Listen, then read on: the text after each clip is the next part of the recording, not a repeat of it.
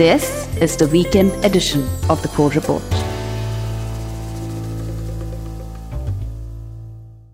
Hello and welcome. During COVID 19, we realized the importance of diagnostics and also knowing very quickly whether there was something wrong with us. Now, diagnostics is a very complicated business. It's also become very sophisticated as it brings together skills and, of course, machines as we try and find out more and more about our bodies, not just when we are ill, but also trying to find out something before it happens or before illness strikes us.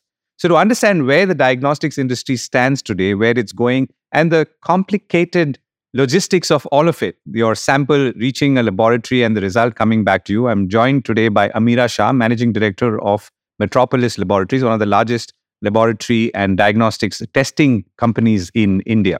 Ameera, thank you so much for joining me. So, first question, uh, just to uh, bring things on even keel, you know more about me perhaps than I know about you. So, tell me, what is it that you know about me right now? So, thanks for having Apart me. Apart from the fact that I might be dying soon, but I don't know that about you. So, I'm not an astrologer.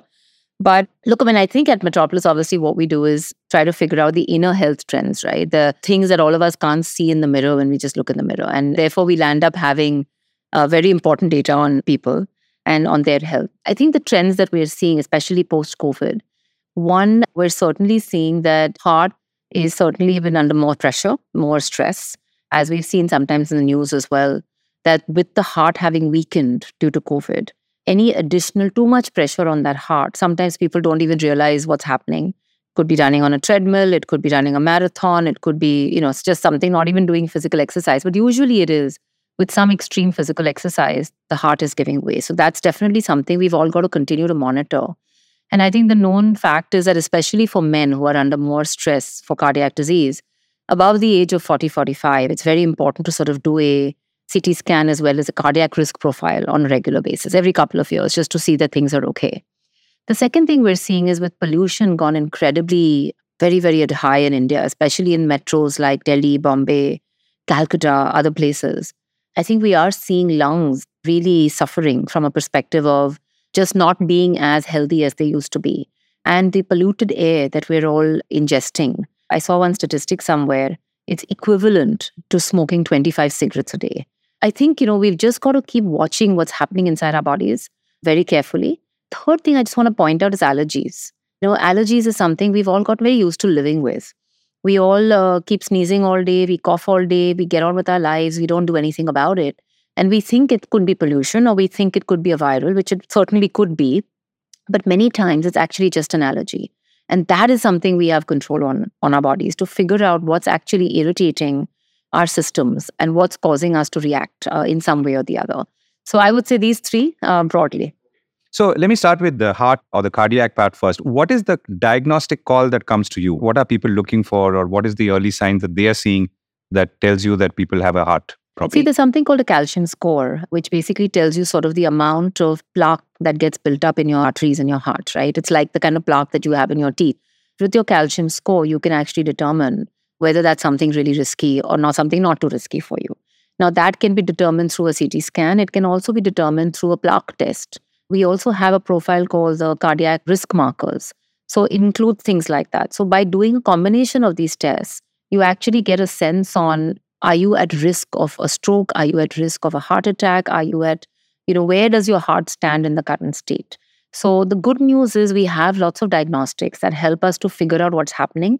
But this recent trend of people feeling like, oh, I did a 500 rupees health checkup and I'm now all okay and I've ticked my box is total hogwash, right? And I mean, honestly, you know, it's very important and we'll maybe get to it later, but super important that you do the right number of tests. You don't need to do 100 tests. You need to do the right tests for you. And important thing is you do it at a good quality lab that gives you accurate results.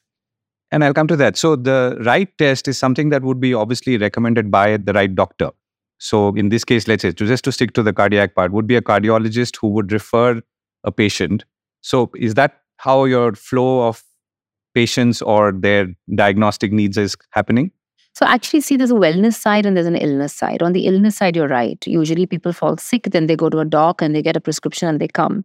And the doctor is actually determining what test they need. What's happened in the wellness category is people are now assuming that actually I know better. And I want to take health into my own hands and I want to be empowered to make a decision. Now, unfortunately, they don't have the knowledge.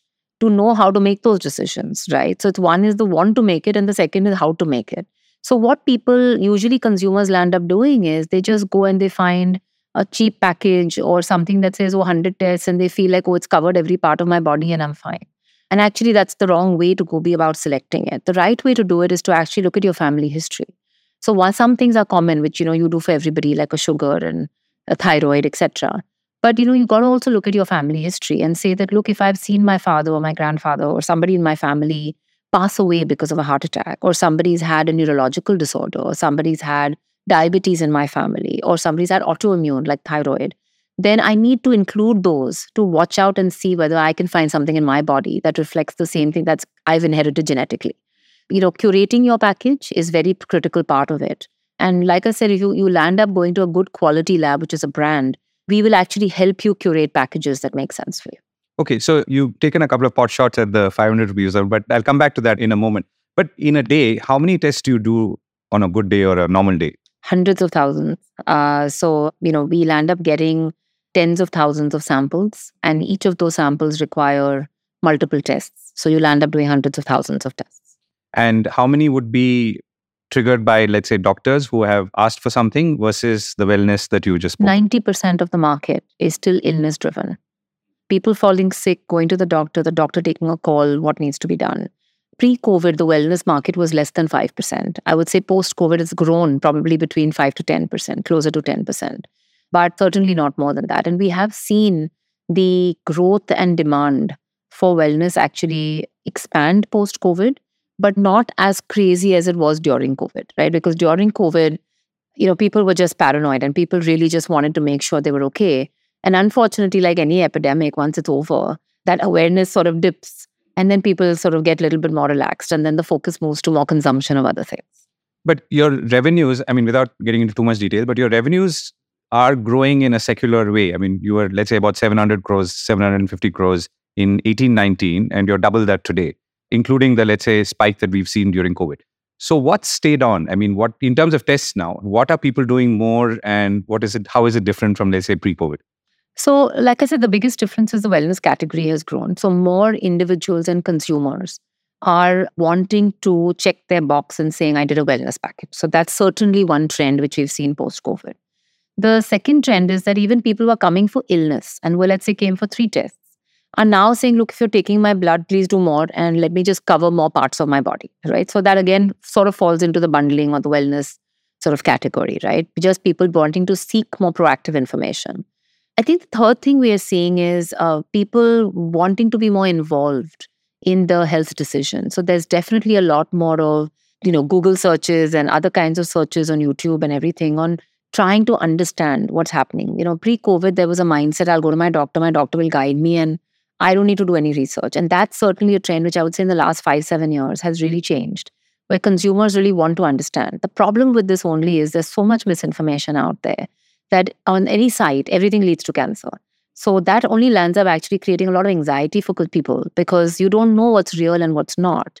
Uh, and everything scares you. And I know doctors, specialists get quite annoyed by the fact that patients will come and challenge their opinions and say, oh, but Google said this and you are saying something else so why would i believe you? Right? And and i think there has to be some balance between people understanding that the information out there is just information. It's not always accurate. It's not always factual. And when you're putting information out there you're going to put every disclaimer possible. I mean you take a crocin tablet today and if you actually read the disclaimers on it you'll probably never take a crocin again.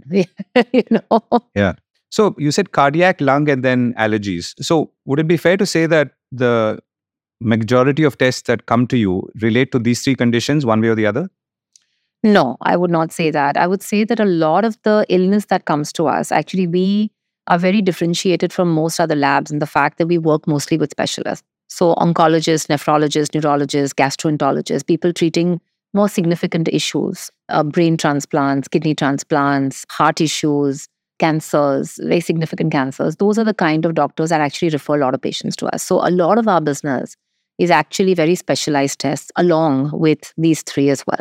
So it's a it's a fair mix, I would say, but it's not majority these three. Uh, so uh, there's three things that you mentioned, and you said this is part of it is somewhat post COVID. But are there any newer things that you're seeing, like which are more on the horizon, which perhaps we don't know about as yet or i mean certainly look the most advanced fast moving area is genetics and genomics right that's an area i mean was giving you an example of taking a tablet right today when we take any tablet it goes into our stomach first and then it goes into our bloodstream it lands up impacting other organs as it goes into our total body right in the future we will see microbots delivering drugs to the specific organ it needs to be so that you don't have side effects on other things now, how do you determine all of this, right? A lot of it is going to be determined by your genetic makeup and what's actually happening in your body genetically. What are the traits you've inherited? What are the mutations which are in your body? You know, it's always a combination of genetic potential mutations disorders plus your lifestyle that leads to a problem. It's not just one or the other. You do sometimes see people who've had very healthy lifestyles will still have significant issues because of genetics or sometimes because of people under reasons unknown. But for example, there used to be a time when women used to have miscarriages consistently and they didn't know why. Today, we can genetically tell you whether you have a mutation that causes the miscarriage. Now, how much you can change it, you can't change it is still up for grabs, but you can understand why what's happening to you is happening. In cancers, we can actually, let's say somebody in the family has cancer and passes away. If you figured out which genetic mutation they passed away because of and they got the cancer, you can then trace the family tree to see are there any other members of the family who have the same genetic disorder or mutation that may cause them predictive possibility of cancer. So there are some really interesting, amazing things happening. and and this is uh, available right now, or is it? It's available right now because of a lack of regulation. There's a lot of noise out there. You'll see a lot of people talking about full genetic makeup and all of that. It's not necessary and frankly not even fully accurate. What we are focusing more on is illness based stuff. So, where is actually you get good accuracy. So, if you come for a specific reason and say that, look, I'm looking for this thing, actually, the genetics today is pretty accurate and great to tell you where things stand, right? Like you're pregnant woman, you can actually figure out all the prenatal genetic potential diseases that an embryo or a fetus could have, and therefore decide whether you want to terminate before the legal period or not. I think when you're looking for something specific, because the entire genomic structure, we are still a needle in a haystack, right? We haven't mapped the entire human genome yet. So when you're doing this entire thing, I'm just going to map everything. Actually, the accuracy is quite low. But when you're looking for something specific, the accuracy is high. And is this something that you are seeing at scale, or is it more experimental in some laboratories or some?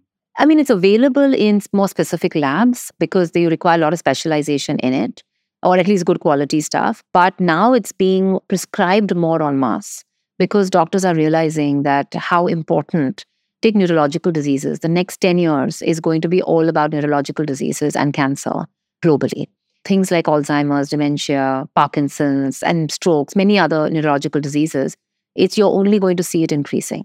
And genetics plays a very very important role in all of these things. So i think we're going to see prescriptions only increase for genetics. Right. Okay so let me come back to you know your daily bread and butter work. So give us a sense on you know the number of samples. I mean you said tens of thousands but you know the samples that arrive at your collection centers where are those collection centers typically? How many belong to you? How many are outsourced? And what's the journey like of a typical sample collected let's say in a city like mumbai or maybe even a smaller town? So broadly we we have two channels. One channel is b2c where we have about 3700 centers uh, across approximately 500 cities and towns of india. By the end of this year, we'll be closer to 600. What happens is patients can walk into these centers directly, or patients can go to a hospital or another lab and give the sample and say, I want a metropolis report. Uh, and that can also come to us through the B2B channel. And then they would still get a metropolis report, right? So there are two different ways to sort of access us. Obviously, the centers also include home visits and other things like that. Out of the 3,700 centers, about 450 centers are owned and operated by us and approximately the balance are franchise collection centers, but they look and they feel and operate under our quality protocols. So they only collect the sample, and then that sample comes to our lab, and we do all the testing and give them. So, including the containers in which you collect the blood, go from Metropolis because those containers have chemicals which are very important to mix with the blood to give an accurate report. And you don't want people taking shortcuts on those kinds of things, right? What's very interesting is that there's a perception that you know, oh, a routine sugar test, to koi bhi kar. Anybody can do a cholesterol. And while there are many labs who do it, what's important about pathology is precision. So somebody may say, oh, 19 20 mein kya hai? But there's a big difference because let's say 200 is the cutoff for an abnormal cholesterol. Like normal is less than 200, abnormal is above 200.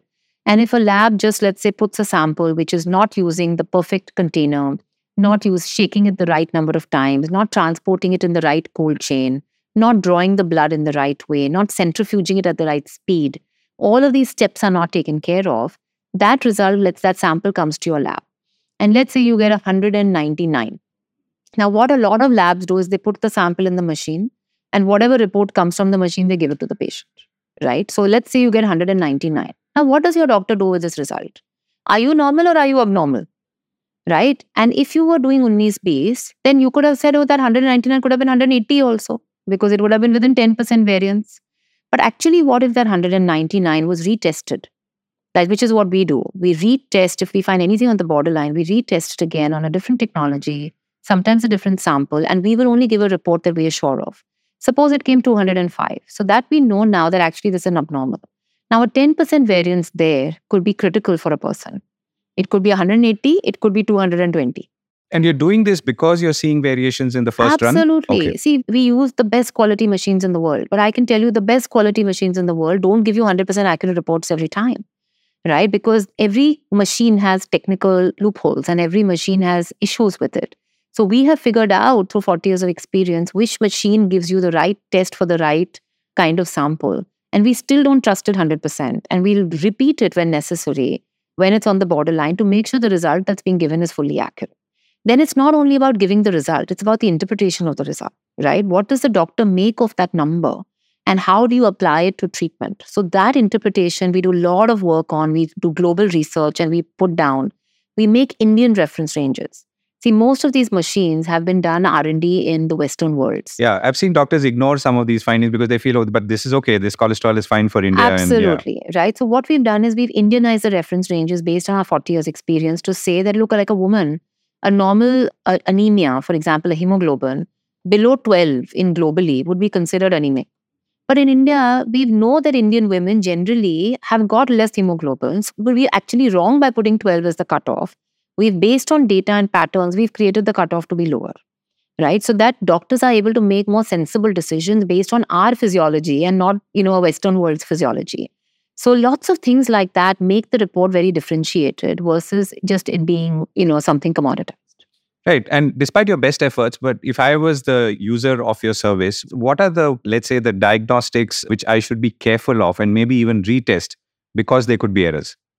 I mean, honestly, it can be anything from a basic sugar to a complex test, right? So it, there's no test which it feels like, oh, these are the specific ones where it could be an error. We've seen cases where consumers have gone to three different labs and given samples the same day, and the results in three different labs are highly variable. And the consumer will say, look, how do I know what to trust? And I would say, look, go with a good quality branded lab, which is NABL, CAP accredited, because at least somebody is coming from global institutions and checking our processes. 99.9% labs in India don't have any regulation or any approval system. And therefore, you don't know what is happening behind the scenes. So, 85% of the market is unorganized. So, therefore, yeah. that's right. 85% is unorganized. But whether the market is unorganized or organized, I would have hoped and still hope that the government would put some minimum standards for 100% because you're dealing with life and death. If your diagnostic is wrong, your treatment is going to be wrong. So a patient has fever. Now, does that fever mean is it dengue, leptospira, viral, bacterial? What is it? Right? And when the symptoms are the same. Now, when there is no minimum standard, you are giving a leeway to labs to say, I can take shortcuts on not putting good vacutainers. I can take shortcuts on not running controls. I don't have to use automated machines. I may have manpower which is not qualified. You can do anything you want, which is what's happening today. And which is the scary part is that there is no oversight. But this sounds like you're saying that there are almost no guidelines for functioning or process control in diagnostic labs in I India? I am telling you, there are no guidelines and there is no regulatory body. And there is nobody having any oversight. Anyone could just set up a diagnostic lab? Anybody today can set up a diagnostic lab. You don't even have to be a pathologist. No, in like fact, to 90%. open a pharmacy, you have to be a pharmacist. That's right. But 90% of labs today are owned by non pathologists. Hmm right? Because it's a lucrative business. Because it's a lucrative business. It has created a mushrooming of labs, which is fine as long as it provides great access to people. But there has to be a minimum quality standard, which is what is globally followed. But we don't have that in India yet, which leads to all kinds of malpractices and opportunities for people to take shortcuts. And who suffers? It's the patient. because that same patient gets a wrong diagnosis or they have to go and get multiple diagnostics, which means cost them money, right? And anguish before they get the right result. So let me come back to the journey of the sample. So I'm assuming a large part, not a large part, or a good part of your effort and your bandwidth is about the logistics of it. You know, the time it takes to reach the laboratory, and if it's a complicated sample or it's going into multiple tests, the time it takes to turn around. Because finally, patients, the speed of the response is as important as the response in many cases. Actually, this is a slight misnomer. You know, I know consumers are always anxious to have their report as fast as possible, but the reality is not every result is critical. You know, a thyroid test is not a critical result. It's not going to determine whether you're going into surgery right now or not, right? So there are some which are more critical, some which are not. Having said that, uh, there are some tests which just take time. You take tuberculosis, you take microbiology, any microbiology sample. You're waiting for the culture to grow. Now, if you hurry that up and you don't wait for the culture to grow, you'll give a wrong report. Let's take genetics and genomics. There are lots of processes you have to follow, quality processes, if you want a quality report, right? So, actually, what I keep telling consumers is I know you're anxious but don't make your choices based on who gives you the fastest report because often the people giving you the fastest report are the ones who are taking the shortcuts to actually hasten it and not following quality processes right? So actually what is important in the logistics is not the time taken from one place to another it's the quality of your logistics. So for example every sample requires a different temperature it has to be carried at. There are some which should be at refrigeration some which should be frozen some which should be at ambient temperature. So each has a different cold chain that you have to work with. And if you sometimes put the wrong sample in the wrong cold chain, it destroys the blood, right? Then, for example, did you separate the sample, the plasma, and the serum before you transported it or after? Did it get shaken badly? That will create clots in the sample, right? Have you transported it on a bullock cart or on a bus with a lot of speed bumps versus on a smoother ride? So there are many aspects of the logistics which are actually more critical for the quality of the report than the time it took from one location to the other. The time taken is also important. I'll tell you why for the cold chain. For example, we've tested cold packs and we figured out that look, you can transport it and it stays cold till that temperature for a certain number of hours. Now, if that transit takes longer than that, then you have to stop in the middle, like you refuel an airplane, you need to change the cold pack and again transport it. Now, who's checking all this? See, we do all of this out of our own conscience or moral compass or because you're doing global accreditation. But that is, like I said, less than 0.1%. So, what's the global accreditation and what does that look for in a, in a very broad sense? So, the global accreditation is College of American Pathologists, which is considered the gold standard in our industry. We've been doing this since 2005, where um, these American auditors not only come in once a year to check all the processes in the lab, they check your logistics, they check your inventory, they check do you using expired kits, are you using proper kits, good quality, are you running three levels of control, etc., etc. But along with that, every month they send us blind samples. And we do the tests of those blind samples, means we don't know the data of the patient. We don't know, you know, what the result should be. We just know what test should be done. And we do everything and we submit our results. And they grade us globally, comparing us to labs in Europe, Australia, America, you know, all over the world. And we are currently in the top 1% of labs in the world, right? Based on their gradation. So this kind of keeps you in check on a monthly basis that, hey, are you following everything that needs to be followed or is anything out of control? And then you have your own QA systems, right? You collect customer feedbacks, you collect complaints, you collect, you know, concerns, and you go into the root of each of them, you do a cap on each of them, and then try to figure out what you need to keep improving. What's a concern that people have been expressing, let's say, in 2023? you know it's not uh, so what has happened with covid is a lot more consumerization of our industry so, like you said, you know, people are concerned about, oh, well, how fast will my report be delivered? What is the price? You know, etc., etc. Can I get it on my app? You know, the things which are more consumer oriented. But I think people are completely forgetting that the real value of the report is the rightness of the report, the accuracy, the fact that it was done by a qualified doctor, a super specialist in that segment, the fact that somebody looked at all the processes along the way, and whether it came to you in five hours or it came to you in seven hours is not going to change your life. But that result will certainly change your life. Yeah, but I guess everything is we are used to getting and consuming things faster. So to come back to the, you know, the 500 rupee test that you talked about. So what is it that bothers you most in this? Because I'm assuming that some of these, many of them are maybe venture capital, tech, health tech kind of companies who are maybe funding it ahead to and maybe spending the same amount as you are, but definitely distorting the market. Is that your key concern that price is getting distorted or something? No, my key concern is this that the minute you start to consumerize science so badly, the message you're passing to consumers, right, because of the lack of regulatory control and oversight, nobody knows what's happening in your labs behind the scenes. Nobody knows if you're running quality controls. Nobody run, knows if you're using good quality. There's an assumption that everybody's doing the right thing and now I'm getting it cheaper. But that's not the reality. The reality is often there are significant shortcuts taken to compromise your costs and therefore you're able to offer it cheaper. So uh, my concern is there that the fact that we are actually promoting through these schemes and things, you're promoting inaccurate diagnostics, which then doesn't help the patient and which actually creates a it's sullied image of the whole industry. Because, you know, at the end of the day, if good quality brands are not looking into science of what's happening and are just doing things by putting them on machines and releasing them, right? That's completely inaccurate. So you take a CBC, for example, a complete blood count. Uh, it's a common test, right? Now, what are the different ways it can be done? Some people will get something called a three part differential counter where you'll get only 12 or 13 answers, information points in a CBC. Now you do, you put in a three part differential, you get 12, 13 and you give it. Now you can do this for even 150 rupees, no problem, right? But does that give you the data you need to solve your problem? The answer is no. Has a pathologist seen the complete blood count under a microscope? No. Has a pathologist signed it after seeing it? No.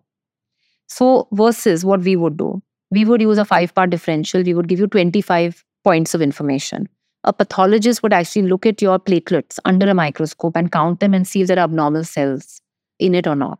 And then a hematologist, which is a super specialized pathologist in blood, would then sign off and say that, look, does everything look fine or doesn't? Or put some comments on saying, look, I think there is a concern here. Now, somebody will say, why does this matter so much? You take dengue, right? Your platelet counts fall below a certain level and you're not hospitalized, you can die.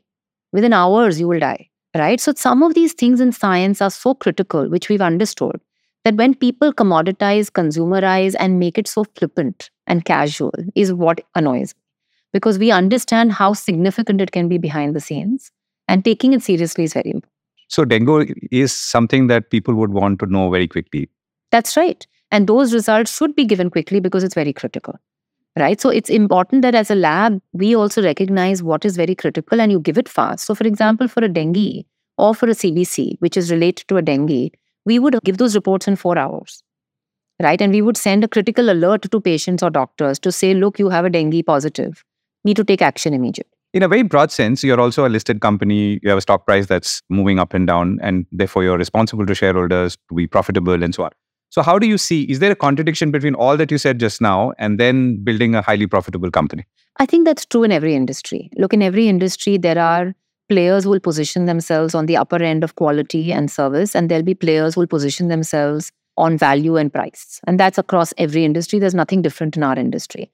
I think what's very important as a business owner or as a business manager is to be very clear about who you are and follow your path and not get confused and distracted by what the 50 others are doing, me too guys are doing, right? So we're very clear that doctors trust us, patients trust us, and the most in the most valuable asset we have is our reputation and the trust that we enjoy. And we are not going to compromise that by cutting, doing shortcuts and compromising here and compromising there to boost profits. There are enough other things you can do on operational efficiency, on productivity, on negotiations with vendors to actually manage to still show good financial results without compromising your quality. And people who have knowledge of the industry know how to do that. People who don't and who have come in sort of new just to make sort of, you know, hey, when the sun shines, will follow the easy way out, which is cutting quality to, to boost profit. And you mentioned uh, partnering with hospitals, but hospitals also do their own testing, right? Uh, I mean, at least the big ones. So are you like pop up in a hospital? I mean, or would some hospitals welcome you others won't how does it yeah work? so usually all hospitals or even nursing homes have their own routine labs inside their premises now a nursing home will do 50 varieties of tests in-house and they'll outsource another 50 a big hospital maybe do 300 400 but we have 4000 so they'll outsource the rest it does work as a pop-up or it works as a they'll collect the sample and send it to us we'll do the reporting and give back the report then it's up to the hospital whether they give our report or whether they put it on their letterhead and they give their report that's part of the B2B segment. Okay. And is that growing relative to everything else? Or? It is. Our B2C is growing and double the pace. Our B2B is growing. So B2B, uh, you know, the first six months, if I look at last year, was growing at about 10% per year. B2C growing closer to 20. we are actually very strategically focusing our primary growth driver as being B2C. You know, just a few years ago, we were at 35% contribution B2C. We're at 53 now as an organization, and we want to get closer to 60, 65. We will keep pushing B2C as we keep growing B2B as well.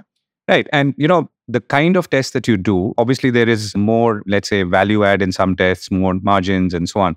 Are you therefore not doing some tests that you were maybe doing some years ago, or are you still offering the whole package plus something else? We offer the whole package. So every test that's possible in India will surely be done by us. You know, we probably offer the largest test menu, and we are adding about 100 tests, 250 tests every year.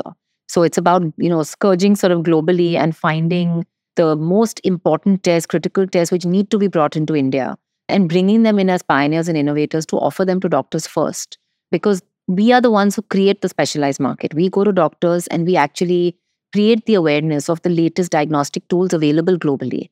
And that's how doctors change their prescription patterns to use tools which are more helpful in their diagnosis. Going back to genomics and genetics, for example, you know, you take the something called NIPT, which is basically done, as I was mentioning, for pregnant women, right? So you have a fetus, let's say at three months, usually at about 16 weeks or so. You do this test to figure out all the potential genetic disorders or whether your child is at high risk or low risk genetically. So, you know, is there a chance of Down syndrome? Is there a chance of significant autism? Is there a chance of some neurological issue? We will highlight those. And then, if it's a high risk child, the parent has a decision to make whether they want to still carry or they don't want to carry. A very general question you know, sit inside a diagnostic lab. Are you tempted to use your own facilities often? I mean, do I use it more than I need to? Probably not. I mean, because I know people who seem to be testing all the time and perhaps they don't need to, you know? I, I think that's more a mindset than it is availability of labs, right? I think there are people who generally tend to be very, very concerned about their health and they want to do tests every, you know, few so weeks or every month. yeah, if you, you, if you have to label. But no, I mean, I do my tests when I need them. I certainly do an annual checkup every year and then as and when I need it. Right. Last question. So as you look ahead, you know, one, I mean, two parts to it. One is what are the kind of disease as opposed to conditions? We we talked about cardiac, lung, allergies, though we didn't spend too much time on the second two. The conditions that you're seeing that we should be in a way prepared for and perhaps should be testing ahead as we look at, let's say, the next year or so.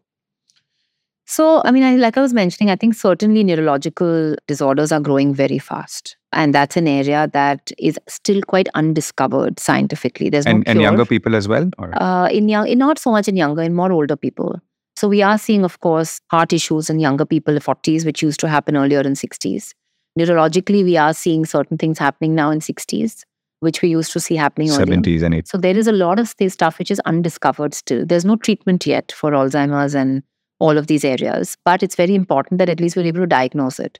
Because even though there's no cure from a medicine perspective today, there's lots of work happening in clinical trials. And I think we're going to see great number of breakthroughs, you know, in the next few years on these areas. Right. And absolutely last question. So what's the metric that you track on a daily basis? I mean, which sort of reflects the health of the health of the people who come to give you samples I would so actually say the only thing I track on a daily basis, I don't track revenue, I don't track profit, I don't track number of samples, any of those things. But what I do track on a daily basis is customer feedback and looking at our NPS. I always believe that patients, when they engage with us, are at their anxious worst. You know, you've got something significant happening to somebody you love in your family. And how we take care of you and how we treat you with the amount of compassion and empathy at that time is very, very critical. And therefore, that to me is the most important KPI. That's a good note to end on. Thank you so yeah. much for joining me. Thank you so much, Govind.